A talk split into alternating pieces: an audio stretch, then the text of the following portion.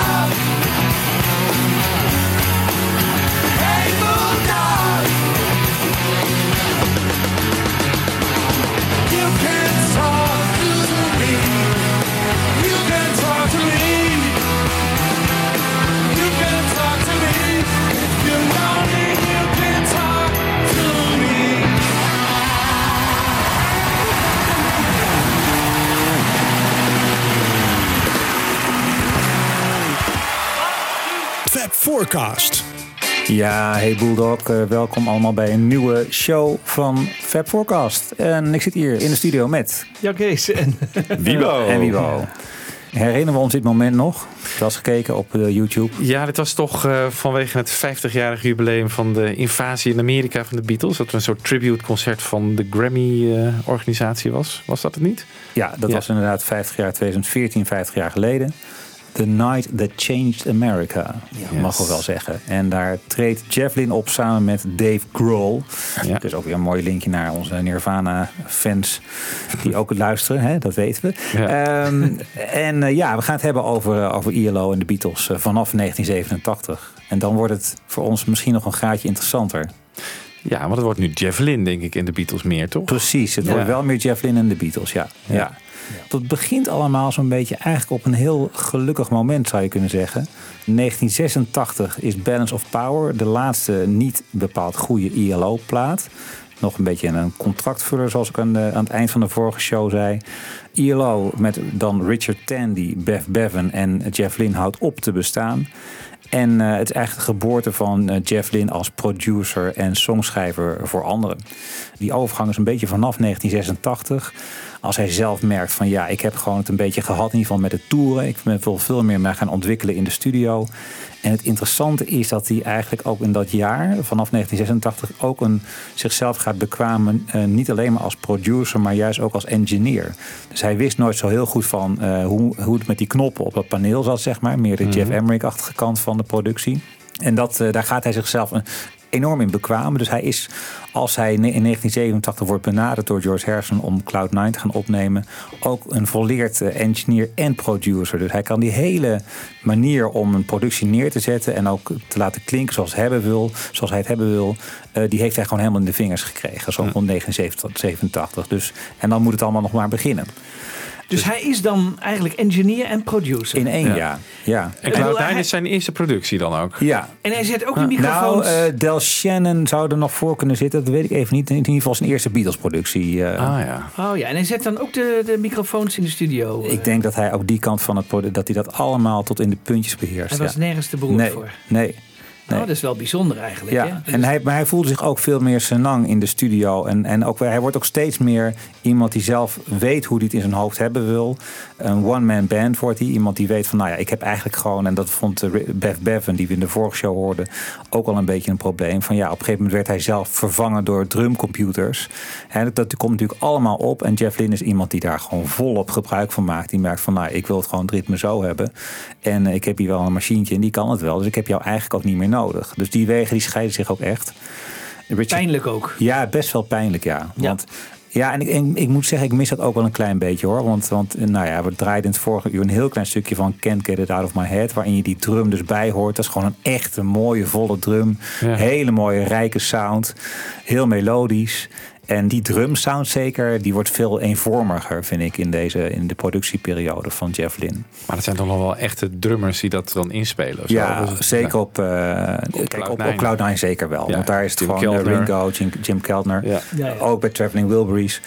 Maar op die latere albums van ILO eh, niet allemaal hoor. Dan is het Hmm. ook echt heel veel eh, computerwerk. En die nieuw geformeerde ILO van eh, de laatste jaren die ook weer toert en zo. Zitten daar die Richard Tandy en Bev Bevan ook weer in? Nou, Richard Tandy wel en Bev Bevan niet meer. Die gaat, ver- die gaat verder met een eigen... Je hebt op een gegeven moment ook I- ILO Part 2 heet dat geloof ik. Dus in de jaren dat ILO zelf nog niet echt... eh, eh, ja, ik vertelde in het vorige uur, vorige show vertelde ik van... eh, op een gegeven moment wil ze nog rond 2001 weer gaan toeren. En dat eigenlijk, wordt eigenlijk een beetje een flop. Dan in die jaren zie je ook dat ILO number 2 eh, wel weer wel groter wordt. En ook wel echt gaan toeren met orkesten en alles wat erbij hoort. Maar Jeff Lynne krijgt zelf de naam Electric Light Or- Orchestra terug. Volgens mij ergens, nou ja, rond de jaren 10 of zo, 12, 13. En dan gaat hij ook echt zelf meer die eh, oude platen opnieuw uitbrengen. En dan gaat hij, hij zelf ook toeren rond de wereld als ILO. En dat is dan eigenlijk gewoon Jeff Lynne met een touringband. Waar wel die Richard Tandy dus nog in zit als, als toetsenist. Maar laten we even een lijstje, want wat, wat gaan we vandaag dus doen? We gaan het even hebben over de productiejaren. En die lopen zo'n beetje van 1987 tot globaal 2002, zal ik maar zeggen. Want dat zijn, zijn dus echt maar zijn hoogtijdagen als producer. Ik heb even een klein lijstje gemaakt van wat zou al de zijn be- belangrijkste Beatles-projecten zijn in die tijd. Dus hou je even vast. Hij begint in 1987 als producer van Cloud9 van George Harrison. 1987 en 1990 natuurlijk lid van de Traveling Wilburys. 1990 een eigen soloalbum, heel mooi album, Armchair Theater, met heel veel eh, George Harrison op gitaar. produceert ook I Call Your Name van Ringo Starr. In 1992 produceert twee tracks op het album Time Takes Time van Ringo. 1994 natuurlijk producer van The Beatles, The Threetles, Free as Bird We Love. 1996, 97 producer van een groot deel van Flaming Pie van McCartney.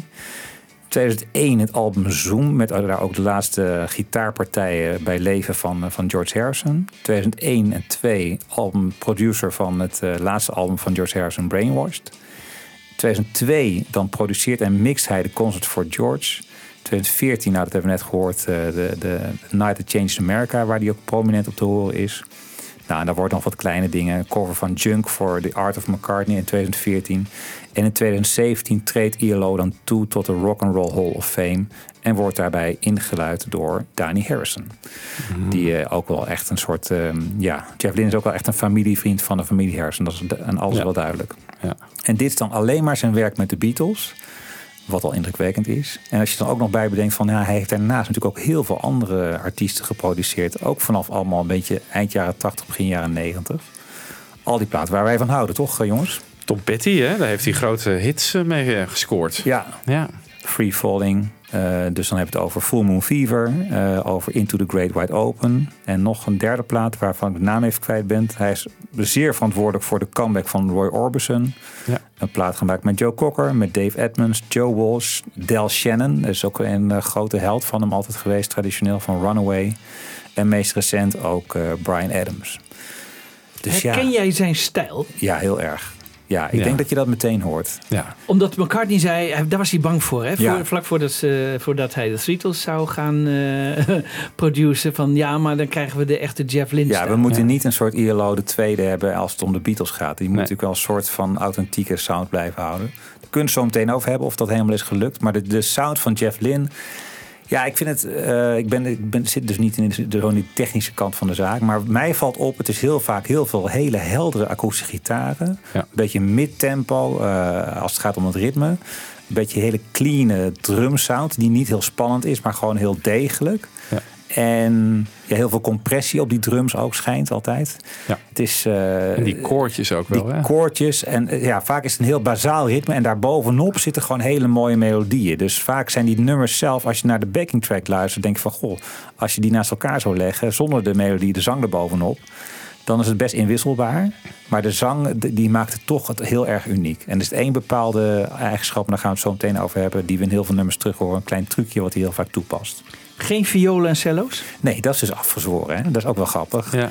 Zoals hij dat zelf eh, ook vertelde in een interview later. Als hij aan het begin van ILO, hè, wat ik vertelde met Roy Wood, was het echt het idee. We gaan met die strijkers verder. De pikken op waar de Beatles het hebben laten liggen vanaf 67. Dus heel veel strijkers. En dan was het, als er werd opgenomen voor ILO, dan was het Tomorrow, it's String Day.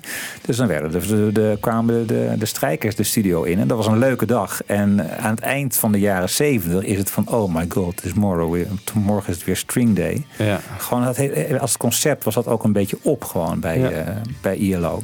En dan krijg je, ik vind ook dat die strijkers, die hoor je al op Discovery en op Time al veel minder. En daar krijg je al veel meer, krijg je gewoon een meer andere sound van ILO. En dat vind ik soms ook wel, als je dan mensen hoort zeggen van ja, het is allemaal Beatles rip-off. Het is ook, ja, je, als dat telkens de, de noemer is waaronder iemand wordt beschreven, dan neem je eigenlijk een beetje weg dat iemand zelf ook een ontwikkeling doormaakt in zijn platen. En het lijkt me soms als je, weet ik veel, Jorik of Diederik Nomme bent of zo, ook wel vermoeiend. Als je al die recensies weer, even een zijpaadje, maar die hebben met hetzelfde te maken. Dus altijd weer die Ja. vergelijking met Paul, met de Beatles. Terwijl zij ook artiesten zijn die een ontwikkeling doormaken. Eh, dat, dat wordt daar soms een beetje door verhuld. Ja. En soms gaat het helemaal ver. Ik las laatst een recensie van, eh, van die nieuwe plaat van Diederik Non. En dan staat erin van ja, dit eh, Parallel Universe had niet meer staan op Abbey Road. denk je van ja, jongens, ik vind die vergelijking met de Beatles leuk. Maar zullen we het ook, zullen we ook even... diep- Over Diederik hebben. ja, Ja. En, Ja. Niet, en niet te veel overdrijven.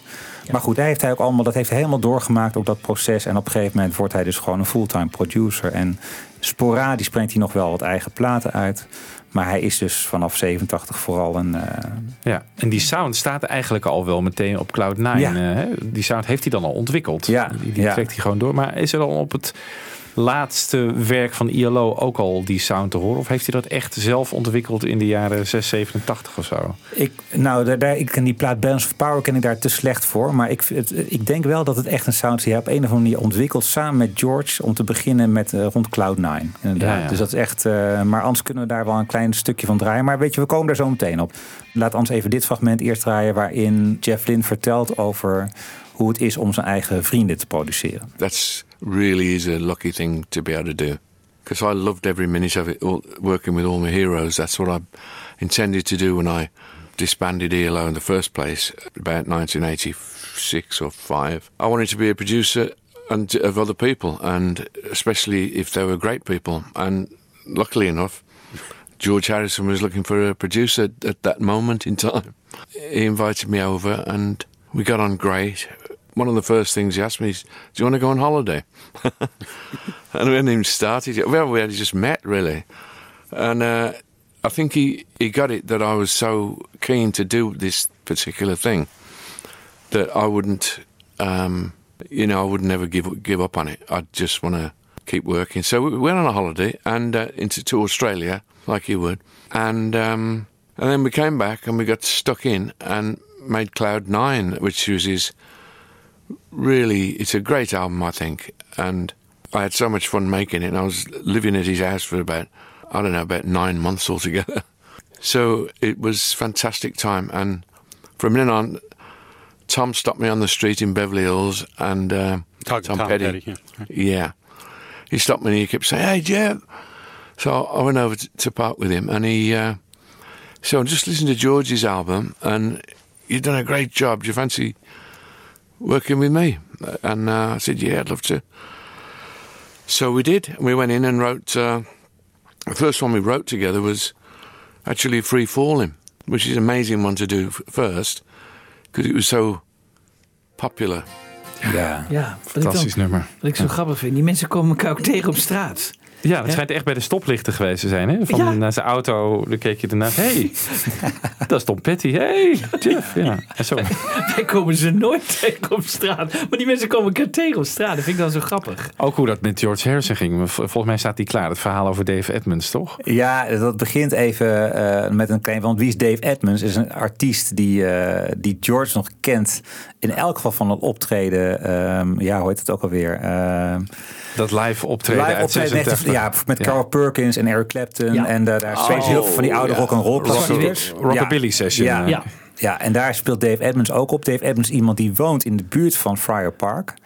En die heeft al een keer met eh, Jeff Lynne samengewerkt. Maar die vertelt zelf ook nog een keer een mooi verhaal... over hoe hij op een avond een keer George Harrison heeft ontmoet.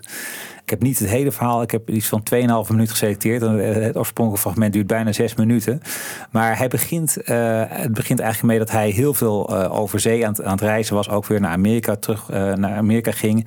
Op een gegeven moment weer terug is in een pub in, in Engeland. Dus vlakbij Friar Park. En eigenlijk daar compleet doorgezakt en doorgejetlagd aan de toog zit. bijna naar huis wil gaan. En dan loopt George Harrison binnen. Nou, even horen hoe het zich dan verder ontwikkelt. with his butterfly brain, he brain, so scattering from one thing to another. You know, he said, "Follow me." Uh, so we put down the guitars and we went up through upstairs, uh, upstairs and through corridors and, and winding round and all that. And we came to this landing up on the, the second floor or something, first floor, I can't remember. And there was this enormous wardrobe that I don't know, it looked like the most exotic piece of furniture I've ever seen.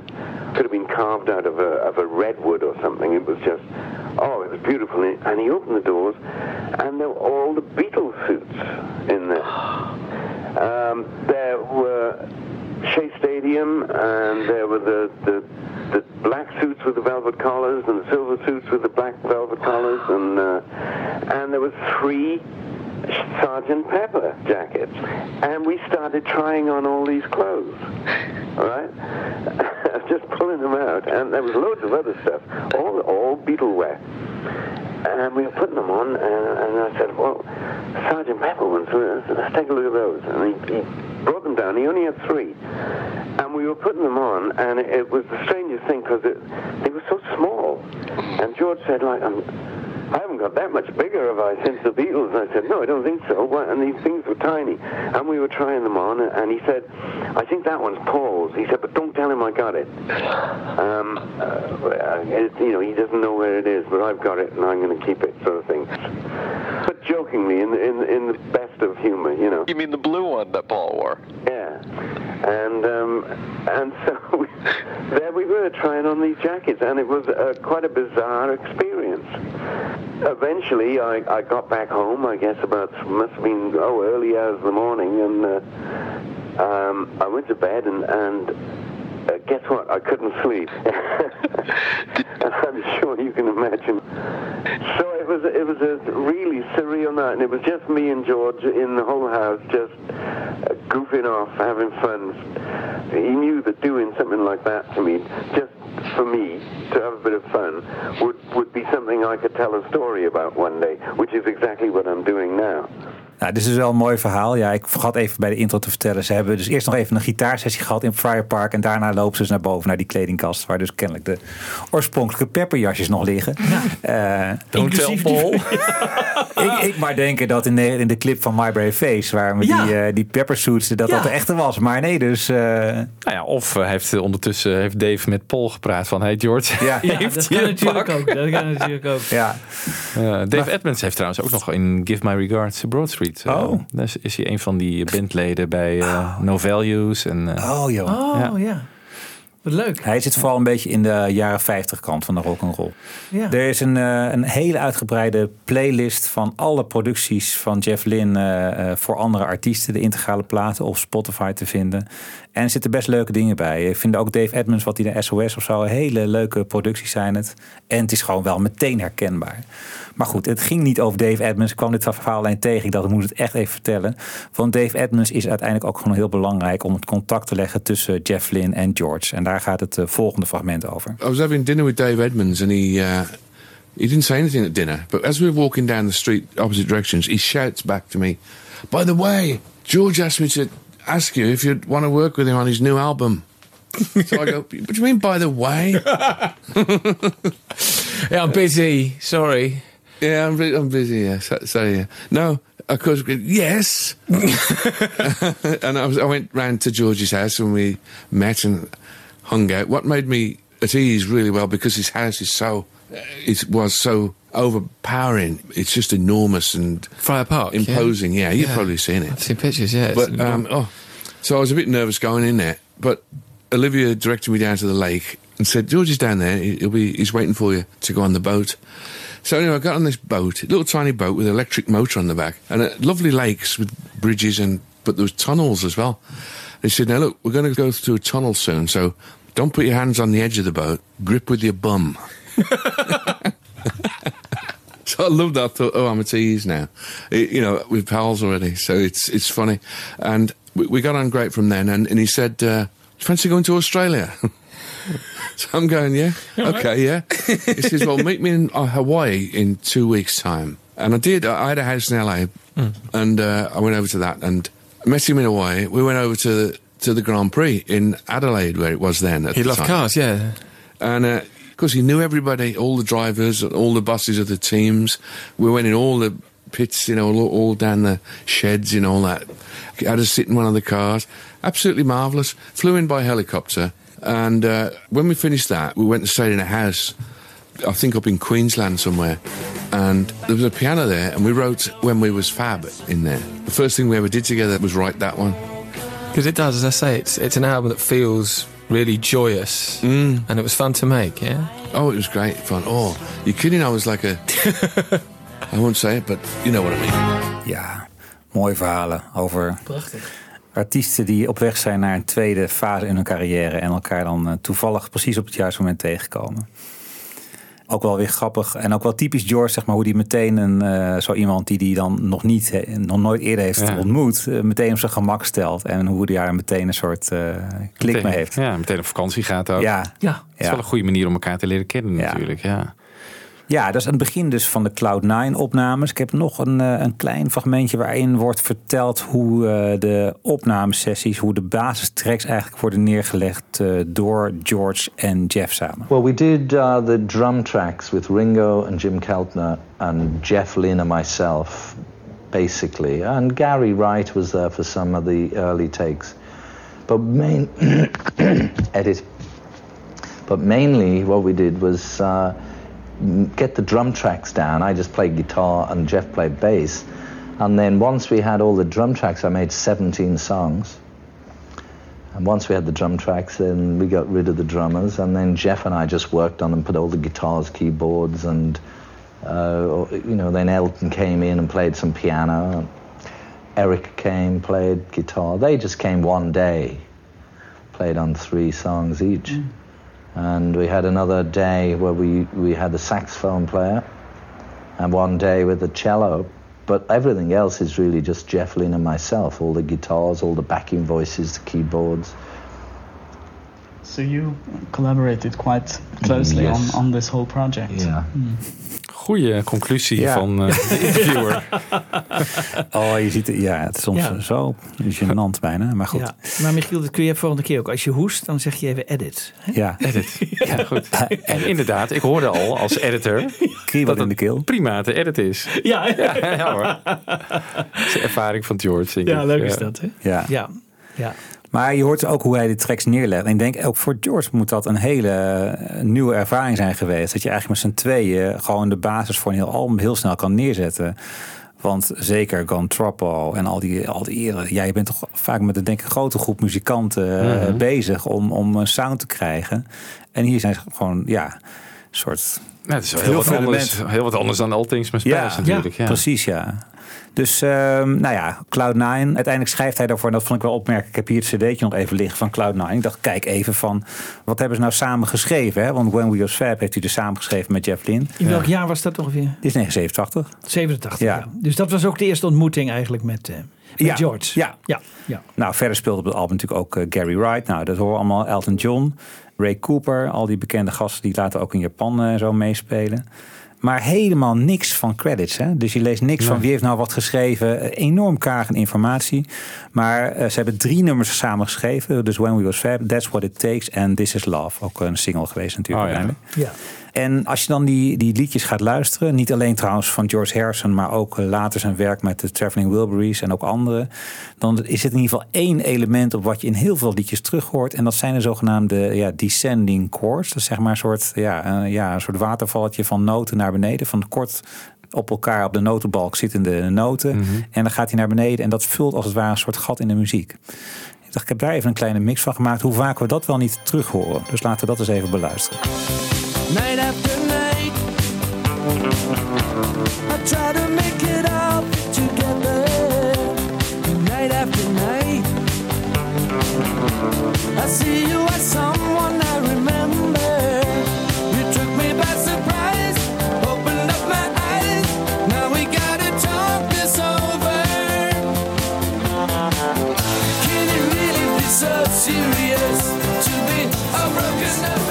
Drift away from the meaning. And the sun melts the chill from our lives. Helping us all to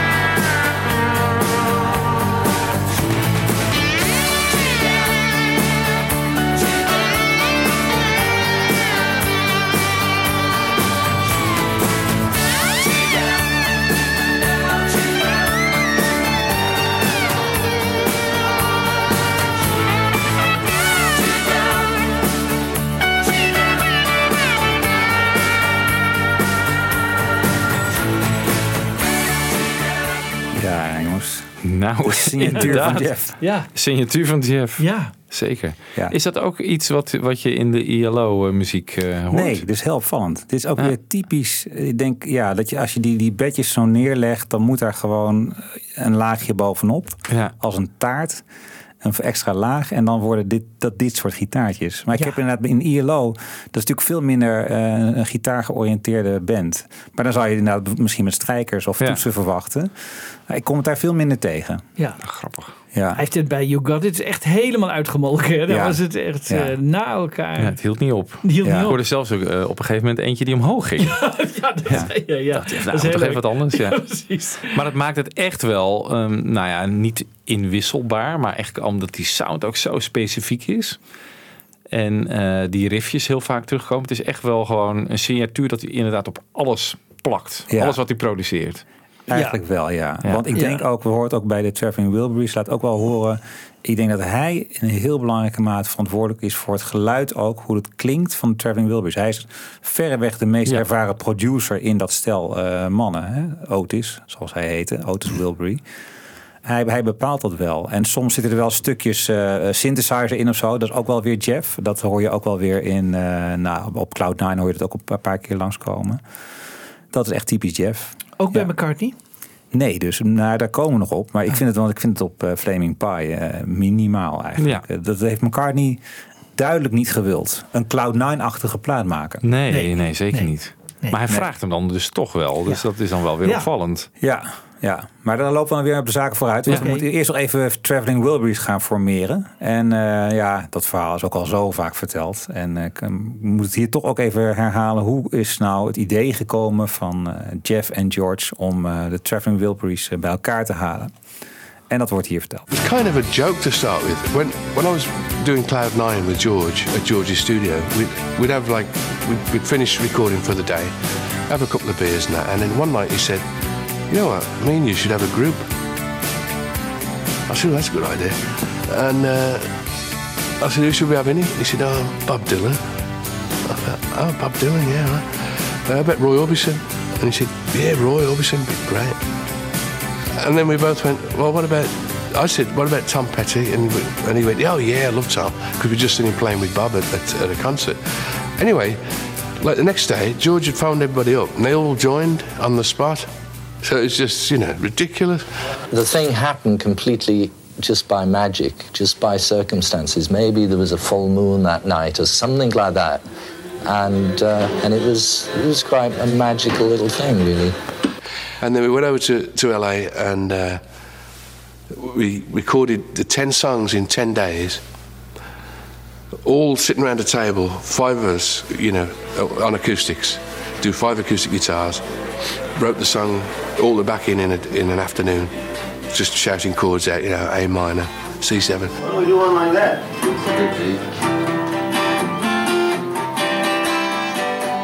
And then on the evening we'd have uh, we'd have dinner, write the words over dinner, actually really uh, sitting writing words, shouting words down. Bob was always great at that. You know, those quick, quick one-liners and quick ten-liners. There at the bar when I got out of the car. Oh, no, she was long and tall. She was Oh, short and fat. I thought she was dressed to kill. Yeah, that's good.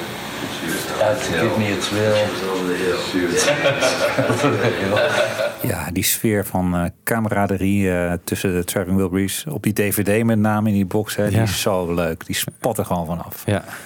Maar dit is dus allemaal opgenomen. Het maakproces lijkt het, eh, hè, alsof Ja. we hier stukjes van horen van ja, die met tafel. home movies en zo. Ja, dus dit- dit- op die DVD is best wel te zien. Heb je het ooit gezien, die DVD? Nee, ik heb niet. Nee. Oh, oké, dat is wel leuk hoor. Ja, Ja. Je ziet ze allemaal een beetje. Het is duidelijk zomer. eh, ja, wel, Ja. welke zomer is het? 88 of zo? Ja, dat denk ik. Ja. Ja. het is eind 88 komt het uit, geloof ik. Ja. Ja. In Tien dagen. Hè. Ze hebben een soort tijdslot. Ik geloof dat iemand weer moet gaan toeren of zo. Dus het klinkt wel heel spontaan. Maar het Dylan, is- hè? Ja. Dylan moet gaan toeren. Ze hebben tien dagen. Om en zetten gewoon dit album neer. Jee. En het is niet zo. Ja, ik, ik blijf het een heerlijk album vinden. Zeker. Van alle Jeff Lynne producties eh, waar hij bij betrokken is, staat die denk ik bij mij wel op één. Toch, eh, ja. Ja, boven Cloud9 eh, nog. Ja, ik vind hem wel, eh, ja. ja. Ik vind hem ook net wat tijdlozer klinken dan de Cloud9 met Handle with Care. En ook, eh, ja. Ja, het, is van A tot Z eh, een goede plaat. Ja. Er staat geen zwak nummer op. Nee. Jeff Lynne is uiteindelijk de man die er... eh, die- ja, iedereen heeft toch een beetje zijn eigen nummers die hij aandraagt. Dus bijvoorbeeld Tweeder en The Monkey Man is typisch Dylan natuurlijk. George is volgens mij meer van Handle with Care. En Jeff Lynne met eh, Rattled en Not Alone Anymore. En ja, wat moet je erover zeggen? Op die DVD vertelt Jeff Lynne op een gegeven moment ook nog een beetje... en dan hoor je ook wel weer de meester aan het werk... Roy Orbison zit natuurlijk in de band, ook een van zijn oude helden. En daar, ja, met hem in het achterhoofd, schrijft hij dus ook Not Alone Anymore. Dat is ook echt een beetje het emotionele hart of zo van die, Ja. van die plaat. Ja, hij heeft er heel goed eh Orbison weten te vangen in dat Hoe hij dat doet, dat Ja. is toch ook ongelooflijk knap. Absoluut. Het is alsof het nummer altijd al bestaan heeft Precies. bij Orbison. Maar dat vind ik ook Ja. een beetje met You Got It. hè. Dat als, Ja, als, een hit voor een terugkomt. Waar hij zo die, die, die geweldige strot die hij had, eh, kan laten eh, gaan en, en, en vibreren en alles. Ja. En zelfs eh, op een gegeven moment werd hij in een interview gevraagd van wat is nou van alle nummers waar je op terugkijkt en alle samenwerking die je hebt gehad, is er eentje die voor jou echt uitspringt. En dan haalt hij toch You Got It aan, Jeff Lynne. Mhm. Omdat hij zegt van ja, op een gegeven moment was, eh, draaide ik het in de studio, we waren het terugluisteren en er waren tranen over de wangen van Roy Orbison, die het gewoon zo mooi vond. En Ja. Het was natuurlijk ook een tijd waarin die artiesten zelf ook allemaal wel toe zijn aan een comeback. Ik denk dat dat voor Tom Petty bijvoorbeeld ook gold. Hè? Die, op een gegeven moment heb je die Ja, periode die is- ja. van de heartbreaks had hij ook wel een beetje gehad. Ja. En eh, ze waren allemaal toe aan een soort revival van hun carrière. Ja. En dat is heel gelukkig dat Jeff Lynne dat ook heeft. En dat hij nou juist ook die productie Nou ja, kennis nu je had. dat zo zegt inderdaad. Want eh, Ringo maakte natuurlijk met Time Takes Time ook, een comeback. En. McCartney met Flaming Pie ook een soort comeback. Precies. Hè? Dat hij En het- allemaal een beetje die akoestische eh, Ja. sound. Hè? Ook, eh, dus dat is ook iets... Del Shannon natuurlijk ook een comeback. Ja. Het is gewoon de comeback eh, producer. Dan moet je Ja. Jeff bellen. Ja. De comeback kid. Maar ook wel een beetje tragisch. Want natuurlijk weten we dat Roy Orbison heel snel eh, als... Ik geloof, Handel, nee, You Got It staat nog in de hitparade en eh, krijgt een hartaanval. Del Shannon pleegt zelfmoord op 8 februari 1990. Die is helemaal aan de, aan de pillen en eh, raakt helemaal totaal depressief. Nou ja, later Tom Petty. Dus hij heeft nog een- behoorlijk wat, wat van zijn vrienden ook... eh, En George zitten. natuurlijk, ja. George natuurlijk, ja. Ja. Dat vergeet Ja. ik nog, ja. Ze zijn er nog twee over. Ja, Van de Wilburys, ja. En die, ja, volgens mij, dat vond ik eigenlijk een beetje een onwaarschijnlijke samenwerking tussen die twee, Jeff Lynne en Bob Dylan. Ja. Ik denk van ja, dat ligt zo ver uit elkaar volgens mij. ja. Ja, Ja, maar dat- ook Dylan ook, weet je, die zat er ook wel een beetje. Ja, die had wel No Mercy volgens mij eh, ook rond die tijd, maar die heeft ook wel een soort Oh Mercy, toch? Eh, of niet? Weet? Oh Mercy. Ja. ja, klopt. Ook wel een soort met ja, revival in dat jaar 89. Ja, maar die zat volgens mij meer met Daniel Lanois en zo ook in de, achter de knoppen. Ja, dat klopt. Met Oh Mercy. Ja, Ja, en dit is volgens mij net daarvoor, als ik me niet vergis. ja. Er bestaan geen weinig bootlegs, hè? Tenminste, outtakes. zo, Traveling? Wilburys. Ja, niet zo heel veel. Ik heb er wel een paar. En ik heb Oh, ja? laatst ook eh, in een eh, exclusieve show van eh, voor onze leden gezegd dat we met zo'n Traveling Wilburys aflevering Gaan komen. gaan komen. Ik moet daar nog wel even helemaal induiken. Ik heb ooit een beginnetje gemaakt. Maar dat is wel leuk. Er zijn wel een aantal dingen. Maar inderdaad niet zo, niet zo heel veel. Nee. Nee. En wat mij ook opvalt, want hij, heeft, nou ja, hij is veel geïnterviewd, Jeff Lynne, vertelt mooie verhalen. Maar om nou te zeggen dat je over Cloud9, als je daarin gaat verdiepen, dat je heel veel naar boven haalt aan, eh, weet ik veel, eh, in welke Anekdotes? periode precies, anekdotes. Hoe ging Elton John erbij? Wat, waar speelt hij dan op mee? Eh, Nee. Hoe ging die samenwerking? Niet hoor, nee. En ook niet in de boeken. En Jeff Lynne zelf ook. Hij wordt dan geïnterviewd en het gaat dan heel vaak over een periode van 15 jaar. Dus dan gaat het, oh, vertel nog even dat verhaal. Nou, dan komt weer met het verhaal over eh, By The Way en de Dave Edmunds. Zometeen gaan we het over eh, de Three Beatles hebben. Ook daarover wordt niet echt doorgevraagd. Dat je weet, dat je hoort van, goh, eh, ga nou eens een keer een uur met hem zitten of anderhalf. En laat hem gewoon leeglopen. Ja. Van hoe waren die sessies? Wat kan je nog meer vertellen behalve dat het zulke leuke verhalen uit Hamburg waren? Ja. Welke verhalen uit Hamburg, weet je wel? Dus je wil Ja. gewoon net, net wat meer, meer weten als diehard fan. Nou ja, maar de, de Three Beatles komen zo meteen nog op. Gaan eerst nog even terug naar Not Alone Anymore. Dus dat schitterende nummer van Roy op Traveling Wilburys 1. En daar horen we ook alweer de producer echt aan het werk. Want het schijnt dat, en dat was ik zelf nooit vergeten... dat op mij wel indruk gemaakt toen ik die DVD terug hoorde...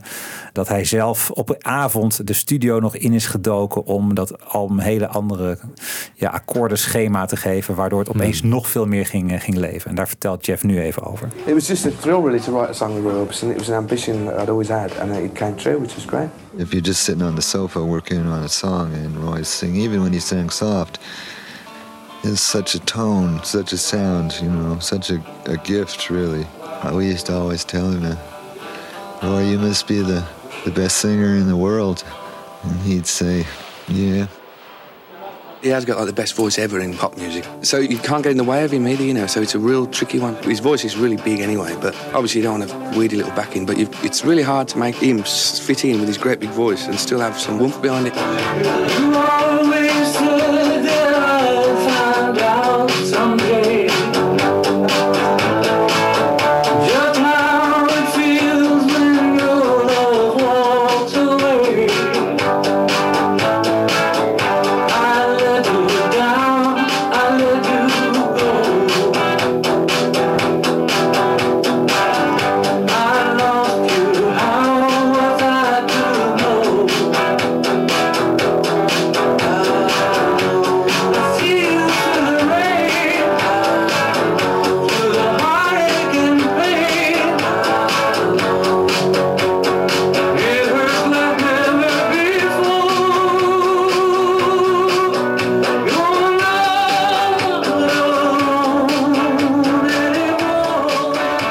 Night I broke in into the studio to try this alternative chord pattern because that was one particular one I just couldn't come to terms with the way it was.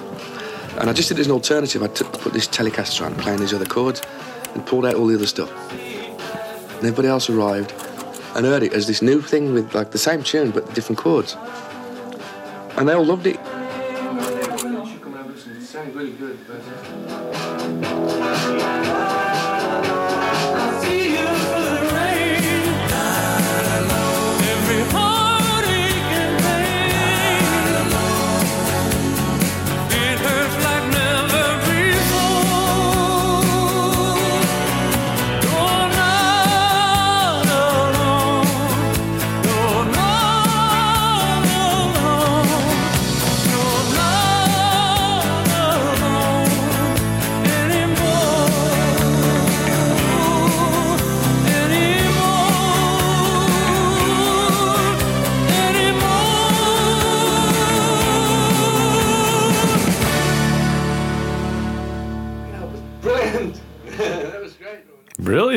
Was great. Ja. Ja, is het ook. Ja. Heel mooi nummer. Ja. Ja. Maar hier zou je dus heel graag eh, eh, een outtake willen van Ja. hoe was het hè? Hoe was het en wat maakt hij ervan? Ja, dat want die demo niet. die je hoort, dat is ook wel met dat nieuwe Ja. akkoordenpatroon. Dat hoor je, Ja. Daar hoor je niet zoveel verschil. Nee. Nee. maar hij heeft er kennelijk iets mee gedaan waar toch heel erg... eh, Dat het opeens gewoon dit werd en dat het klikte. Ja. ja. Want je hoort op die demo volgens mij is er gewoon een drumcomputer. Ja. Met wat eh, gitaar. En Jeff Ja. die eh, het koortje van Not Alone zingt. Ja. Ja. Ja, mooi hoor. Hebben ze nooit echt live concert en zo? eh? Is wel ter sprake gekomen. En natuurlijk best verleidelijk om te zeggen van jongens, dit is zo leuk. We gaan eh, nog een eh, keer toeren. Maar dan, ja, ik denk toch al heel snel kwamen de argumenten van ja, god, eh, hoe gaan we dat dan doen? En is het dan een schema te passen? Maar ook hebben we er eigenlijk wel zin in, zeg maar. Het is, ze- ja, ze hebben een soort uniek moment in de tijd gehad. Met elkaar is in heel korte tijd iets heel moois gemaakt. En eigenlijk kan het alleen nog maar bergafwaarts gaan. Als het qua lol, zeg maar, voor hunzelf, denk ik, als je gaat toeren. Ja. En Dat Roy misschien- was natuurlijk ook heel snel al overleden. Ja, ja. dus wil je dan nog... Ja, ze maken nog wel een plaat met z'n met z'n vieren dan. Maar als je dan nog wilt toeren... Ja. En ik denk dat het schema van Dylan eh, wel... Want die begon toen net na die eerste opnames met zijn Never Ending Tour. Die nu nog eigenlijk steeds voortgaat. Hè? Ja. Ja. Never dan Ending, ja. Never Ending, ja. Ja. Ja, hij gaat dan dus wel nog. Nou, we krijgen in 1990 dan nog wel volume 3. Ik denk allemaal wel over eens zijn dat dat een mindere plaat is, maar nog steeds wel veel puikmateriaal. Zeker iets Ja. waar we nog een keer in moeten duiken. Er komt dus die samenwerking met eh, Ringo op Time Takes Time met wat nummertjes. We krijgen, eh, nou ja, die kan ik ook echt aanraden, Armchair Theater. Met eh, September Song en Stormy Weather. Met heel mooi eh slidegitaarwerk van George. En dan gaan we zo langzaam aan naar eh, ja, de winter van 1994, februari, maart 1994, als eh, Jeff erbij wordt gevraagd eh, om, om de Threetles te gaan produceren. Ja, en dat is altijd wel eh, natuurlijk zijn claim to fame, dat hij daarbij is geweest. eh, dat hele bijzondere moment en die sessies. Want George Martin, die, eh, ja, daar Mocht valt de niet. keuze dus duidelijk niet op. Ja, mocht niet. Ja, dat vraag ik me.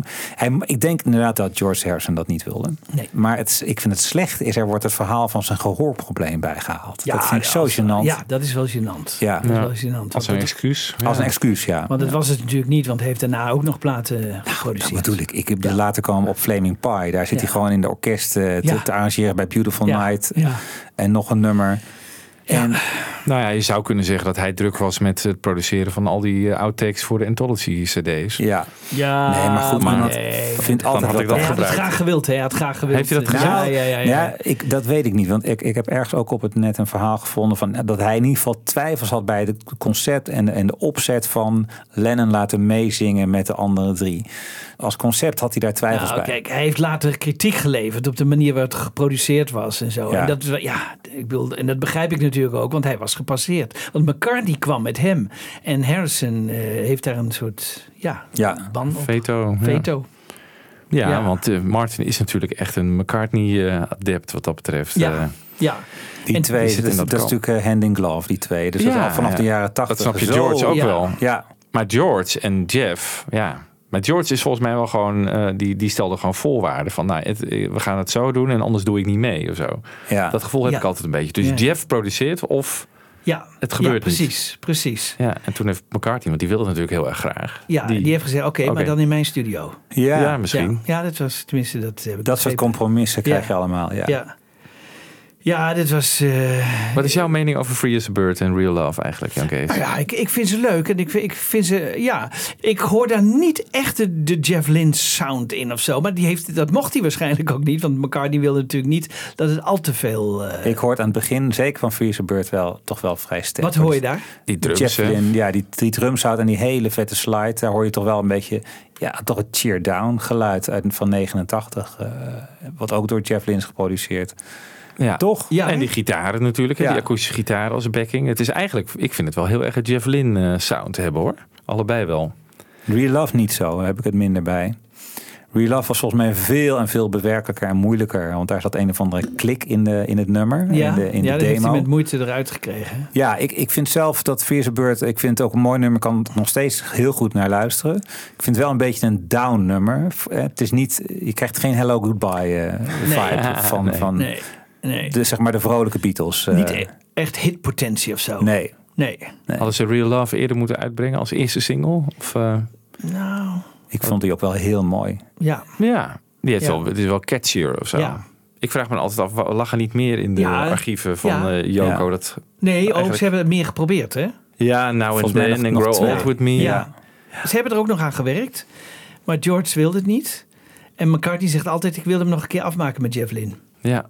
Dus Nou ja, kan. Ja, wat McCartney heeft gezegd van eh, Jeff Lynne heeft het nog ergens en ik ga het nog een keer bij hem, eh, Ja. bij hem jatten. Maar dat- dan vraag je af van, Zegt hij dat nou als een soort lolletje? Want ik neem toch aan dat, dat McCartney dit daar ook wel op zit. Dat hij die tapes ook wel heeft. Het lijkt me sterk dat dat nou bij Jeff Lynne berust. Ja, dat lijkt mij ook. Maar goed. Dat lijkt mij ook als lolletje, denk ik hoor. Ja. Maar hij bedoelt er wel mee van, nou, ik zou er nog best eens mee aan de ja, slag willen. het, daar was het ook echt George die zei van het is niks. Ja. Maar misschien Ja. zit dat ook wel in dit fragment. Want we gaan even Jeff Lynne aan het woord laten over wat zijn ervaringen waren om eh, met de Streetles eh, Ja. aan de slag te gaan. I think it was George who said, "No, we need a producer. You know, we it could be dangerous just to all go in the studio. It could be get nasty because you got egos, you know, flying around. Surprisingly, so yeah, um, Jeff's name came up, and it was like, yeah, oh, that's good, yeah." You know, we really got to know Jeff. I mean, I got to know him hanging out with him and George, uh, but then we really got to know him on Free as a Bird, and uh, he was a lifesaver on that. And he, you know, we put that cassette together and had us all play 'em. and it was interesting because the three of us felt comfortable with him. um, he'd worked with George, and so George had said, you know, I think Jeff would be great, and so it was like we decided, yeah, you know, we loved his work anyway, and it was a good idea for who to produce the Free as a Bird thing because it was a kind of difficult record to make for a producer. It was really quite scary because I didn't know Paul very well at all. I'd only met him a couple of times before that. And um, he was a bit worried about me because I was George's pal, and he wondered if it was going to be a little bit one-sided, you know, and not not in the spirit of things. But he needn't have worried because I was totally into the spirit of things.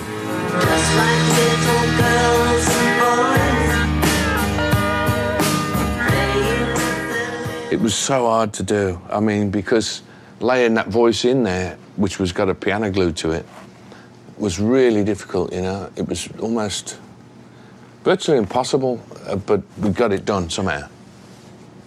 And Paul really helped on that because he sort of ghosted John's voice a little bit underneath, and uh, it was it came out really good in the end. For what it started out as, it was amazing. So I'm I'm pretty chuffed with it. But I think, you know, Jeff was uh, in a perfect position, really, to produce those Free as a Bird and, and Real Love. You know, he was just, ha- again, had the right sensibilities. He wasn't going to take it somewhere completely different. Um, and, you know, he had the respect for what they wanted to do, obviously. But there were three that we liked um, Free a Bird, Real Love. And so those were the two that we did. And there was another one that we started working on, but George went off it. fucking hell. Fucking rubbish, this is. It was like, no, George, this is John. It's still fucking rubbish, you know. Oh, okay then. so that one, that one's still lingering around somewhere. I'm going to nick in with Jeff and do it, finish it, one of these days. Kijk. Ja. Nou, nu hoort het een beetje hoe het echt gegaan is. Ja. Naked with Jim. Of Ja. with, eh, with Jeff. Dus, Ja. eh, dus samen. eh, dat Gaan samen dat afmaken. Ja, samen ergens pikken. En Ik dan- denk dat er wel een backing track staat Ja, met George erop en, en John ook. natuurlijk. Dus het kan Ja. gewoon als een Beatle track gereleased worden Ja, ooit. maar vindt Olivia dat? Maar dan moet Jeff Olivia overtuigen. Het zou, ja, het zou zomaar kunnen. Ja. Een of andere archive release of zo ooit weer. Ja. ja, je weet het niet. Maar je snapt wel, want Paul zegt hier eigenlijk van... nou, we vonden het allemaal wel een goed idee. eh, je- Ja. Ik denk dat er nog wel een, eh, Ja, maar je hoort toch wat wel- woorden zijn gewisseld hoor. Ja, Eh, dat, ja dat, dat, dat is zeker. Dat is Ja. zeker. ja, want daarna hoor je Jeff ook zeggen... ja, Paul had wat ze bedenken. Ja, precies. Ja. Ja. Dus Paul die is gewoon een Ja. beetje mooi weer aan het spelen. Precies. Maar er zijn discussies geweest. Hele absoluut. grote discussies. Ja.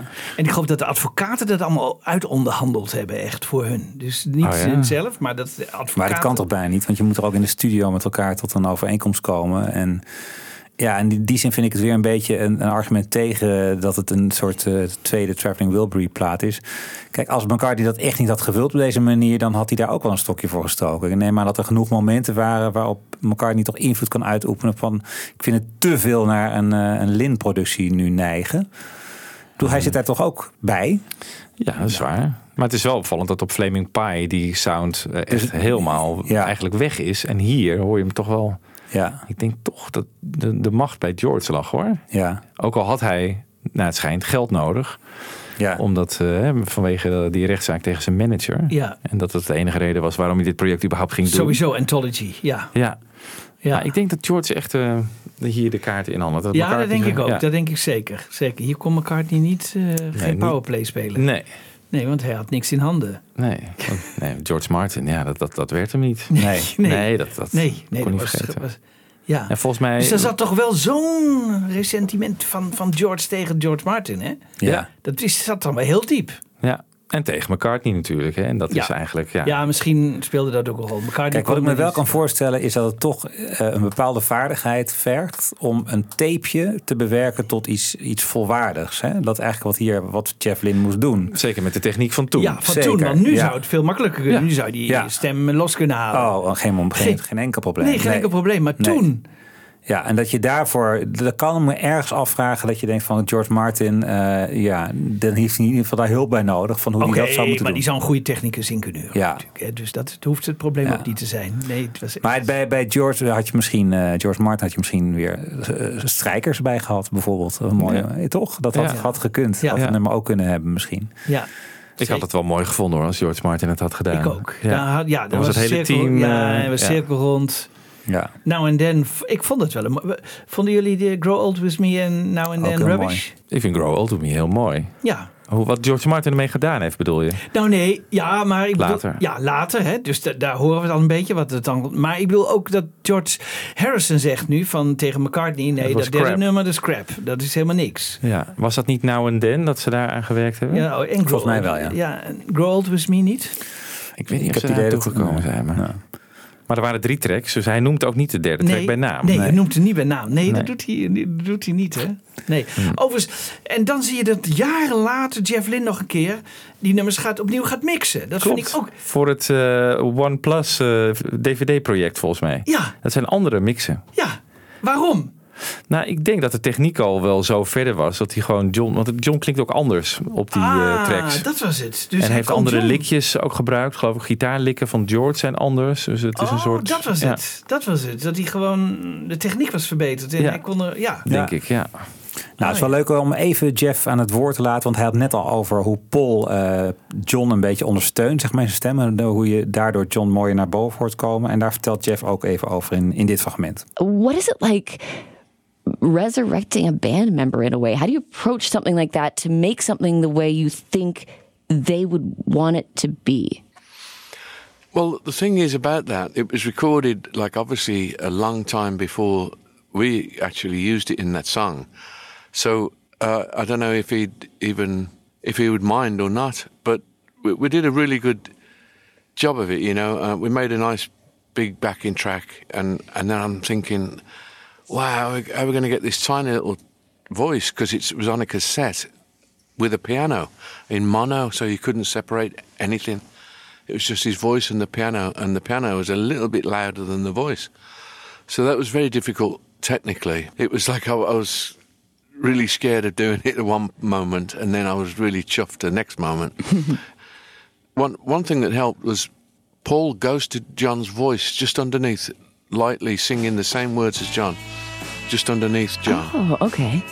and that helped to, bring the clarity of John's voice up a little bit uh, because he couldn't sing too loud, obviously, otherwise it, you wouldn't uh, you wouldn't have heard John. But uh, he, he did a great job of that and sang exactly the same as John, and it made it that much clearer that we knew it was going to work. Let's take a listen to a bit of Free as a Bird right now.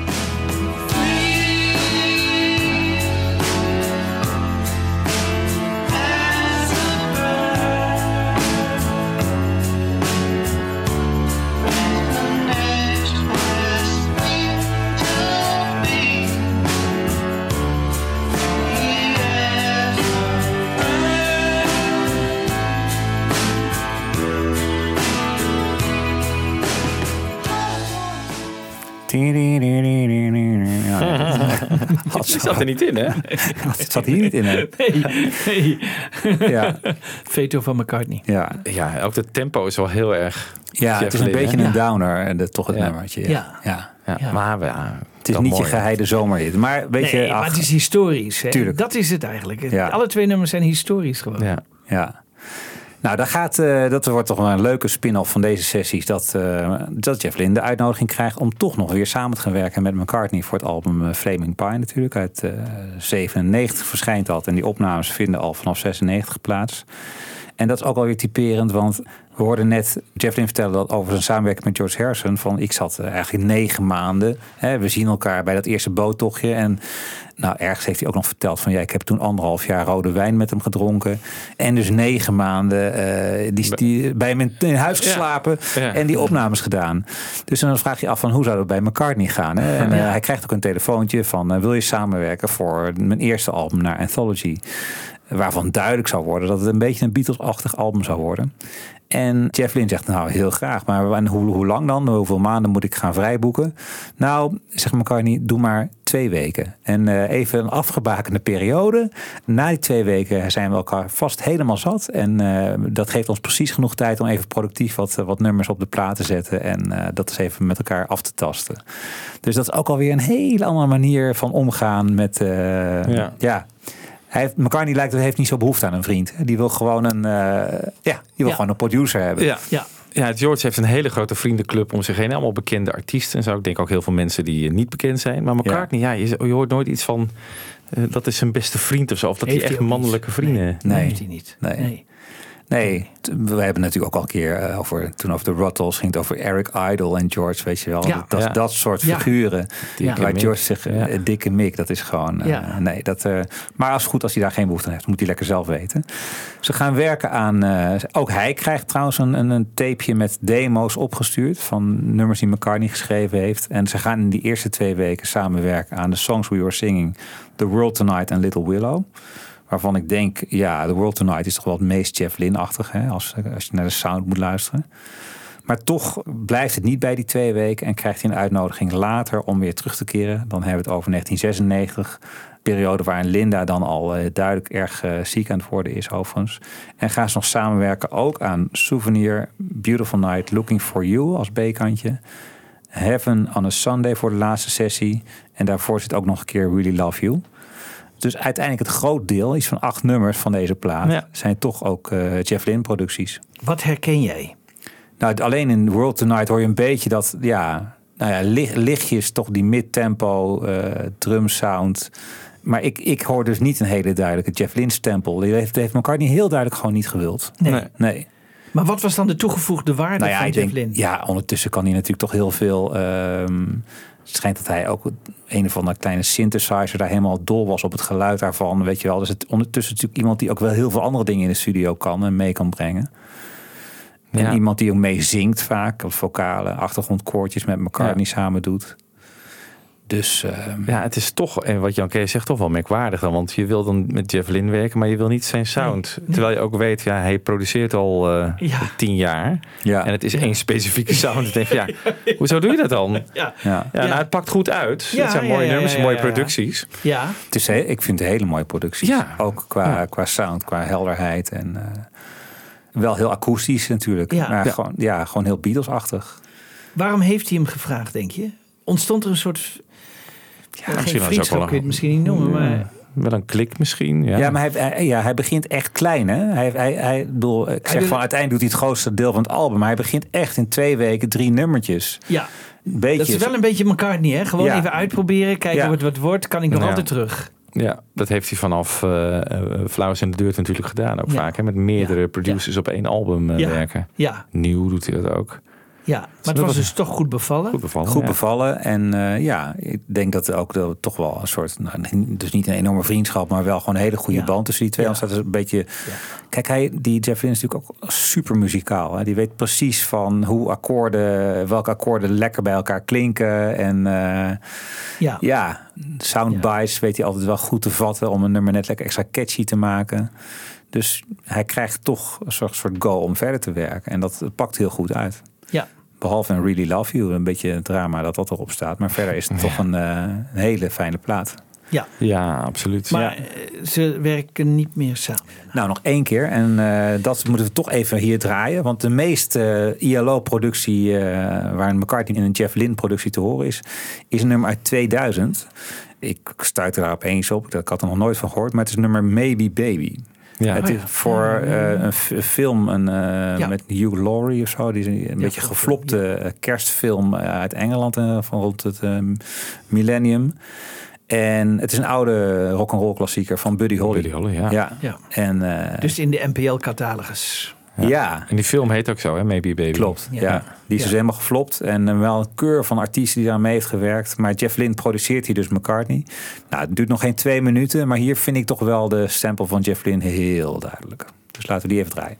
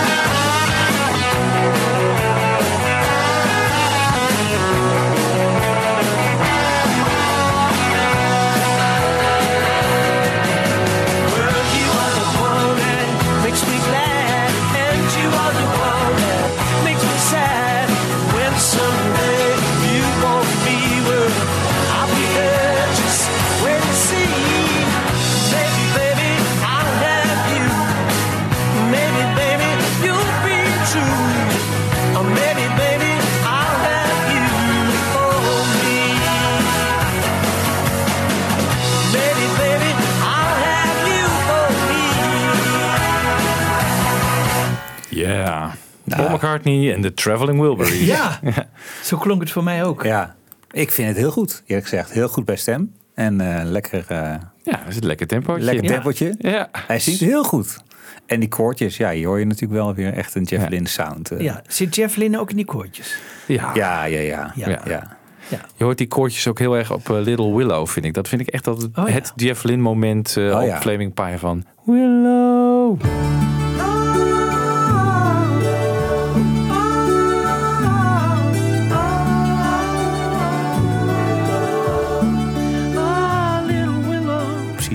Ja.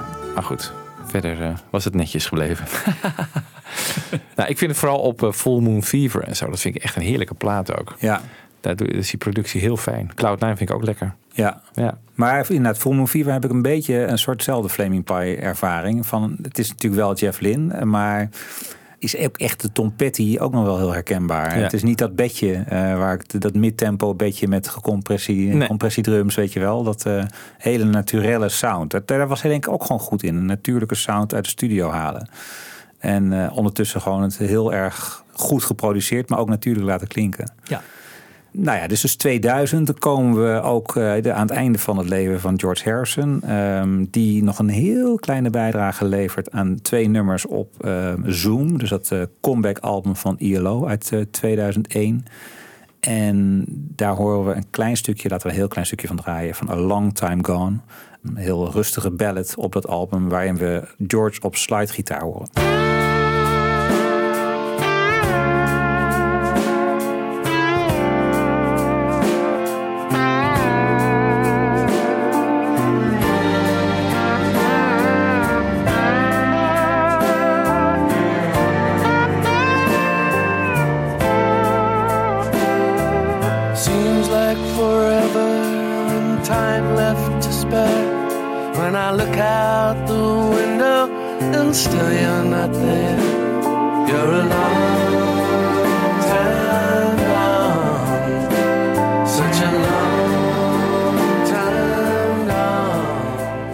Dit het laatste gastoptreden van George Ik denk het wel, ja. Laatste gastoptreden, ja. Want hij heeft rond die tijd natuurlijk nog wel, en dat is meteen een bruggetje naar het volgende onderwerp, eh, de demo's gemaakt voor Brainwashed. Waarvan hij heel opmerkelijk nog in januari van het jaar 2001 zegt van nou, ik wil, wil niet eh, Jeff Lynne weer aan boord hebben, want ik wil er geen tweede ILO-plaat van maken. Hey. Zegt hij Oh, ergens in een interview. Oh, ja? Terwijl uiteindelijk natuurlijk het wel eh, helemaal een, een productie wordt van Jeff en Dani. Als ik het goed begrijp, krijgt hij gewoon een hele een be- beetje een tapeje met echt demo-achtige kwaliteiten. Dus eh, ze hebben volgens mij met George heel weinig tijd in de studio doorgebracht eh, om die laatste plaat op te nemen. Of misschien zelfs helemaal niet. Nou, volgens mij heeft George aan het einde van zijn leven, toen hij wist van, nou, ik eh, heb niet lang meer, eh, is hij in zijn eigen studio in Friar Park gewoon echt allemaal dingen gaan inzingen Ja. en zo. Dus- Maar ja, jij zegt van die, die crappy, heeft crappy demootjes een beetje gekregen, maar dat zullen toch wel gewoon Nee, die zullen wel goed. Nee, dat, dat zal wel goed. bedoel- Maar heel kaal misschien, hè? Ja, ik denk heel kaal, ja. Ja. Nou, en daarom vraag ik me soms, en dat vind ik soms het moeilijke bij Brainwash van, weet ik veel, Stuck Inside the Cloud, een heel mooi nummer. Eh, ook door die begin gitaarsound. Is dat nou, wie is dat nou? Is dat nou George of is het nou Jeff Lynne die speelt als George? Nee, dat is volgens mij George. Ja? Ja. Ja. Dat geloof ik wel. Dus als het over demo gaat, dan hebben we het niet over akoestische, eh, een beetje flame, eh, hoe noem je dat, Bird-achtige eh, kwaliteit, maar echt Nee. wel Ja, toch ik- iets meer voldragen nummers. Denk ik wel, ja. ja. Studio kwaliteit. Ik denk dat Danny daar ook wel bij is geweest. Ja. Samen met George misschien dat die zei van nou, eh, een drumtrack eh, heeft neergelegd op een drumcomputer of zo. Ja. Dat soort dingen. Maar ik denk dat wel dat ze uitgewerkt waren. Die solo's, dat is natuurlijk een kenmerkende sound van George. Dat laat hij niet zomaar... Dat ga je eh, niet zomaar namaken. Nee, dat geloof ik niet. Nou ja, tenzij hij niet de kans meer heeft gehad om het te doen. Ja, ik denk het eerlijk gezegd wel. Maar goed, ja, daar is weinig informatie Ja. over bekend. Ja. Maar- Hij zou het kunnen, Jeff. Ja, en volgens mij, nou dat vertelt hij ook in dit fragment. Laten we het anders eerst even beluisteren en daar nog even over discussiëren. Eh, zit het vooral in akoestisch, heel veel akoestische gitaren eh, om gewoon de nummers wat rijker, wat voller te maken. Ja. Dat heeft Jeff toegevoegd samen met Dani. Maar ook hier weer, eh, nou laten, nee, laten we eerst even dit fragment eh, horen. Basically, what we needed to do uh, to the songs, the songs were complete. Whatever George had sung uh, was complete. Um, all we did was enhance little bits with some uh, vocal backing, Danny and myself. Uh, acoustic guitars, we helped uh, and added a couple of those to some of the songs. And, you know, basically the songs were finished, uh, but just weren't tidied up like weren't made into a into a record that you would say is a record. Um, they were basically demos, and and George had asked me um, before he was, uh, you know, before he was really ill, uh, to come and help and do it and do it at my house, and we were going to do it, but then he got too sick, and he did actually say to me once on the telephone, now I don't want these too posh, you know. I want them, I want them like, still like demos. He left you instructions. Yeah, he did. Uh, he left us instructions. He also left us things like string parts that he'd sung onto the tape uh, for us to, to play. And Mark Mann uh, wrote them into a into a into a you know concise piece of music from just the singing on the tape. And so we do have strings on there, but that's the only really uh, the only sort of posh stuff on there, if you like. It's mainly it's George with his guitars and his voice, and that's the main components of the record. Ja, zie je wel. Dus de gitaren zijn ook van George. Dat zegt hij nu letterlijk. Gitaar en stem. Ja. Ja. En hij wilde het als demo's laten klinken. Maar zo vind ik niet meer dat Brainwash klinkt, toch? Als demo's. Nee, nee. Ik heb ook wel eens gelezen, ergens, Jeff heeft gezegd van, eh inderdaad, dat George het gewoon echt wat, wat kaler wilde. Niet zo'n geproduceerde plaat wilde. Maar dat Jeff eh, gaandeweg het, eh, het, het bezig zijn met Brainwash eh, zei van, eh, we wilden ze zo mooi mogelijk maken. Dus sorry George, dat we er toch nog Ja. wat Ja, ja. te posh misschien hebben gemaakt voor hem. ja, ze zijn tegen zijn wil ingegaan.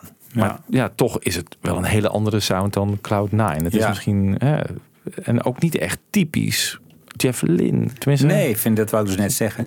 Ja. Ja. ja, wel heel coherent qua sound, vind ik. Ja. Heel, het klinkt echt als een eenheid. Dat vind ik toch Ja. wel heel knap. En dat is, dan zie je hoe belangrijk het is om hem toch achter die knoppen te hebben. Maar hij, hij houdt zich toch ook in. Hij houdt zich in. Ja, absoluut. Ja. En ja, ik vind het gewoon meesterlijk eigenlijk wat hij ervan maakt. Ik vind trouwens de- nou, ook het niveau van de composities van George is natuurlijk heel hoog. Want er staan, er staan zoveel schitterende nummers op. Ja, het is een hele mooie cd. Ja, het is wel wonderlijk hè, dat je dus een comeback album maakt in 1987. Eh, ja, dan heb je natuurlijk wel genoeg tussendoor te doen. Maar zo weinig eigenlijk heb je Ja. van George in die 14 jaar. Ja. Dus er, er is wel iets aangestoken, maar niet een vuurtje dat ergens is blijven branden eh, bij George. Nee. Helemaal niet. Nee, hij wilde gewoon tuinieren. Ja. Gewoon een beetje Ja. rustig aandoen. Ja, en af en toe eens een ja. opnemen. Ja. Want dat Annie Road, waar die plaat mee opent, dat stamt ook al uit begin jaren negentig volgens mij. Ja, ja. Dat heeft hij altijd op de plank eh, gehouden. Ja, hij heeft Ja. toch veel minder wat toch, ja, McCartney en ook Jeff Dint zelf trouwens in zich hebben van je bent ergens en je gaat gewoon, je bent muzikant hè, tot primair. Je bent niet primair tuinier of eh, Nee, dat zag hij anders. ja, ja. Dat is toch wel. eh, je ziet de gitaar en je moet hem meteen beetpakken en je gaat een nummertje bakken. Dat hebben Jeff Lynne en McCartney bij uitstek eh, Ja. in zich. Nee, dus ehm, ja, hier eindigt. eh, ja, ik heb al wat dingen opgezomd. Hè, want we krijgen de concert voor George nog. Daar heeft hij, Ja. vertelt hij later een half jaar aan gewerkt om dat eh, te mixen. Half heeft hij enorm veel werk van gemaakt. Ja, dat is ook, vond ik ook verbijsterend om te horen. Maar eh, heeft hij echt. Moest er zoveel aan opgeknapt ja, worden? ik denk het ja. Dat het toch, en toch ook met, met een mooie lijn uit artiesten. Als je daar maar bij, bij geweest zou zijn, jongens. Billy Preston was het er nog bij. Ja. Ja. Hij zingt zelf ook op Give Me Love, zingt hij nog. Ehm, Inner Light, geloof ik. I Want To Tell You. Ja, Inner Light. Is dat het laatste teken van leven in Beatlesland voor Jeff Lynne? Of, eh, Nou ja, wat ik net nog las, dat hij in 2020 twee zinnetjes van de Inner Light van een van het project heeft op ingezongen. Maar dat is, het- dat is het wel. Hij is eigenlijk gewoon vanaf, ik denk 2002, 2012 is hij nog wel af en toe wat ILO-dingetjes aan het doen. Maar daarna, vanaf eh, de jaren 10, wordt ILO opeens weer echt gewoon een hele grote act. Wat ik al begin zei. Van Ja. Hij is gewoon, krijgt, hij krijgt echt een revival, een herwaardering. Nou, we hadden het net even, terwijl de microfoon niet aanstond, over eh, de herwaardering van McCartney. Die eigenlijk ook al, al jaren gaande is. Voor al zijn of voor McCartney toe en weet, weet ik welke platen allemaal niet meer. Ja. En dat zie je nu toch ook wel bij Jeff Lynne. Dat mensen gaan inzien.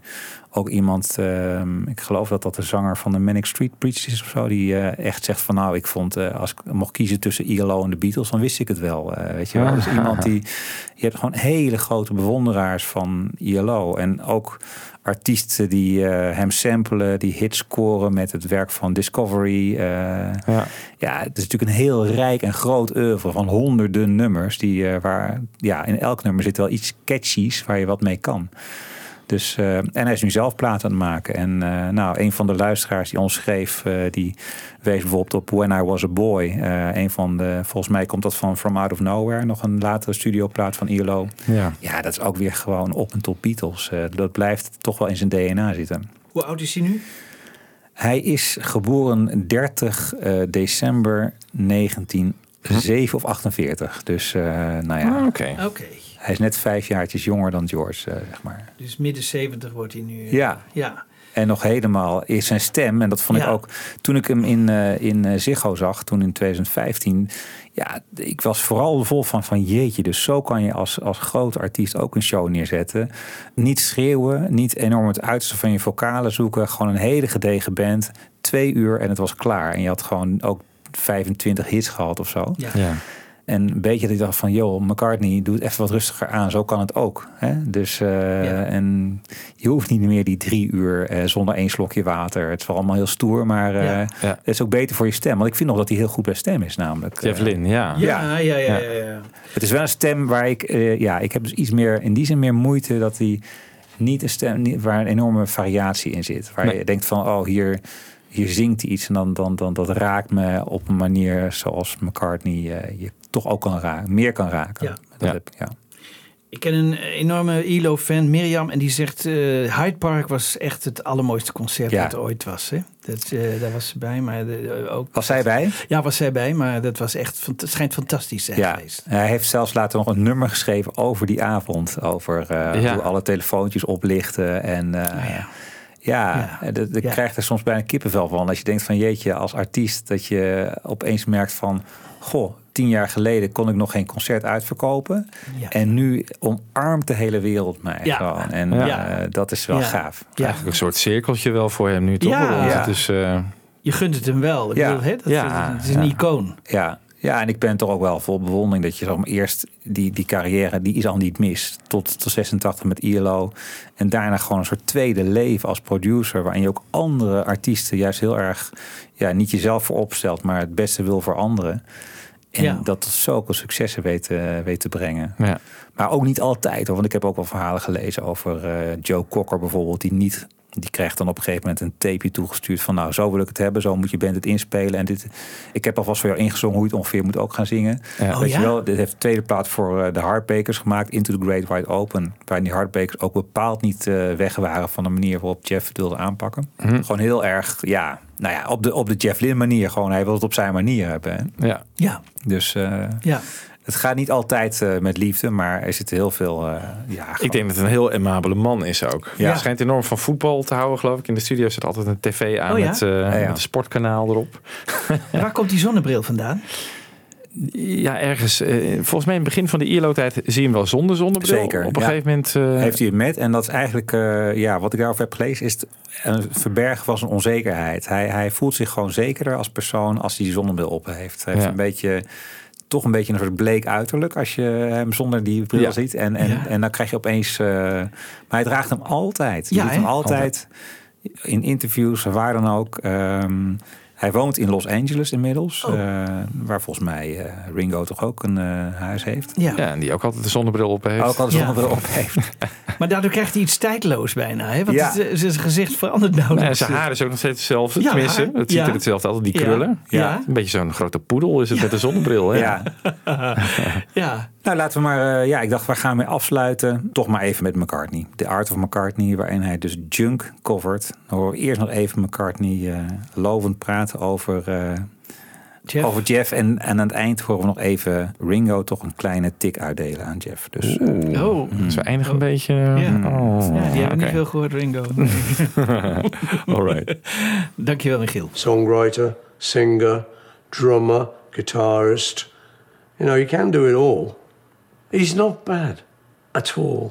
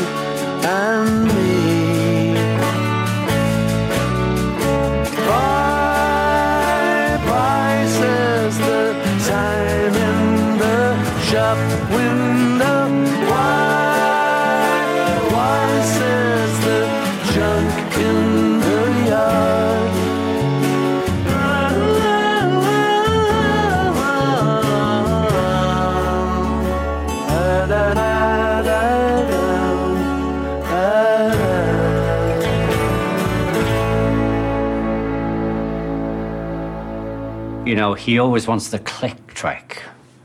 He wants the click, and I keep saying, I am the fucking click. Fab Forecast. Geniet je van Fab Forecast? Laat dan een fijne review achter in iTunes. En geef ons meteen even lekker veel sterretjes.